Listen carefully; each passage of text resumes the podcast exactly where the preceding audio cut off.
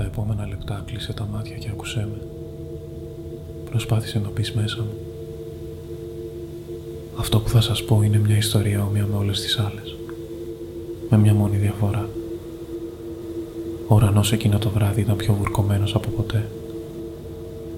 Δάκρυζε αίμα και οι βροντές του ήταν βροντές μιας απεγνωσμένης συγχώρεσης που δεν θα έρθει ποτέ. Ψυχές σαν τη δική μου είναι καταραμένες. Είχαν περάσει δύο μήνες από τότε που ήρθε στον κόσμο και τη φέραμε στο σπίτι. Περνούσα τουλάχιστον τρεις φορές την ημέρα έξω από το δωμάτιό της. Στεκόμουν για λίγα λεπτά μπροστά στην πόρτα της ψάχνοντας το κουράγιο να την ανοίξω και να μπω. Μόνο μία φορά το έκανα. Ήταν και η τελευταία. Ήξερα από την πρώτη στιγμή την κατάληξη. Από την ώρα που ο γιατρός μας περιέγραψε το μέλλον της, καρφώθηκε μια ιδέα μέσα. Είμαι σίγουρος πως και η μάνα της σκεφτόταν το ίδιο, αλλά δεν τολμούσε να ξεστομίσει κουβέντα. Την έβλεπα πως ήταν κάθε φορά που έβγαινε από το δωμάτιό της. Τα μάτια της πρισμένα από το κλάμα και το κεφάλι σκυφτό. Οι καθρέπτες του σπιτιού είχαν ραγίσει μην αντέχοντας να με αντικρίζουν. Αν είχαν στόμα θα έφτιαναν τα σπασμένα τους γυαλιά στο λαρίγγι μου και θα τέλειωναν όλα.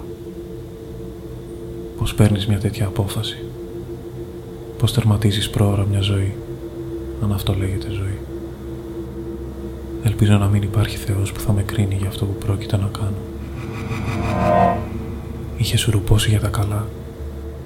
Η μάνα της μετά το τελευταίο τάισμα της μέρας πήγε να ξαπλώσει και να μου σκέψει το μαξιλάρι της μέχρι να αποκοιμηθεί. Εγώ καθόμουν στο σαλόνι. Τα φώτα σβηστά. Στα πόδια μου είχα ξαπλώσει την καραμπίνα του πατέρα μου. Ήταν γεμισμένη με ένα φυσίγγιο.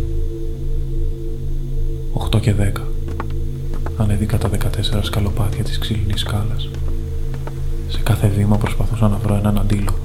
Μια σκέψη που θα με έκανε να αλλάξω γνώμη. Έφτασα έξω από την πόρτα του δωματίου της και γύρισα το χερούλι. Η μυρωδιά της μπογιάς υπήρχε ακόμα στην ατμόσφαιρα. Το είχα βάψει για τον ερχομό της. Ο χώρος ήταν γεμάτος παιχνίδια και ρουχαλάκια που περίμεναν να πάρουν ζωή από ένα πλάσμα που δεν θα τους την έδινε ποτέ. Δεν θα λέρωνε τα γόνατά τους στο γρασίδι, δεν θα καλούσε φίλους σπίτι, δεν θα πήγαινε σχολείο, δεν θα έβγαινε πρώτα ραντεβού, δεν θα έκανε ποτέ οικογένεια. Δεν θα γινόταν ποτέ αυτό που θέλει αυτή η γαμημένη κοινωνία. Περπάτησα ως την κούνια της. Το τρίξιμο του πατώματος την ξύπνησε. Άρχισε να κλαίει μέχρι που γύρισε το κεφαλάκι της προς το μέρος μου. Το κλάμα της σταμάτησε και με κοίταξε με ένα βλέμμα απορίας και ηρεμίας μαζί. Τα μάτια μου βούρκωσαν ακαρία και άρχισα να κλαίω με λιγμούς. Σήκωσα την καραμπίνα και τη σημάδεψα. Μου χαμογέλασε.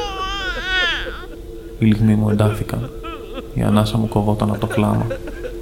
Φώναζα το όνομα της μάνας της μήπως και έρθει να προλάβει την πράξη μου. Μάταια. Είχε τα μάτια της ανοιχτά περιμένοντας την κατάληξη.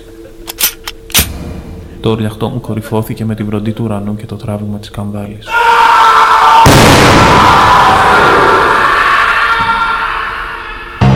Τρακόσια μολυβένια σφαιρίδια.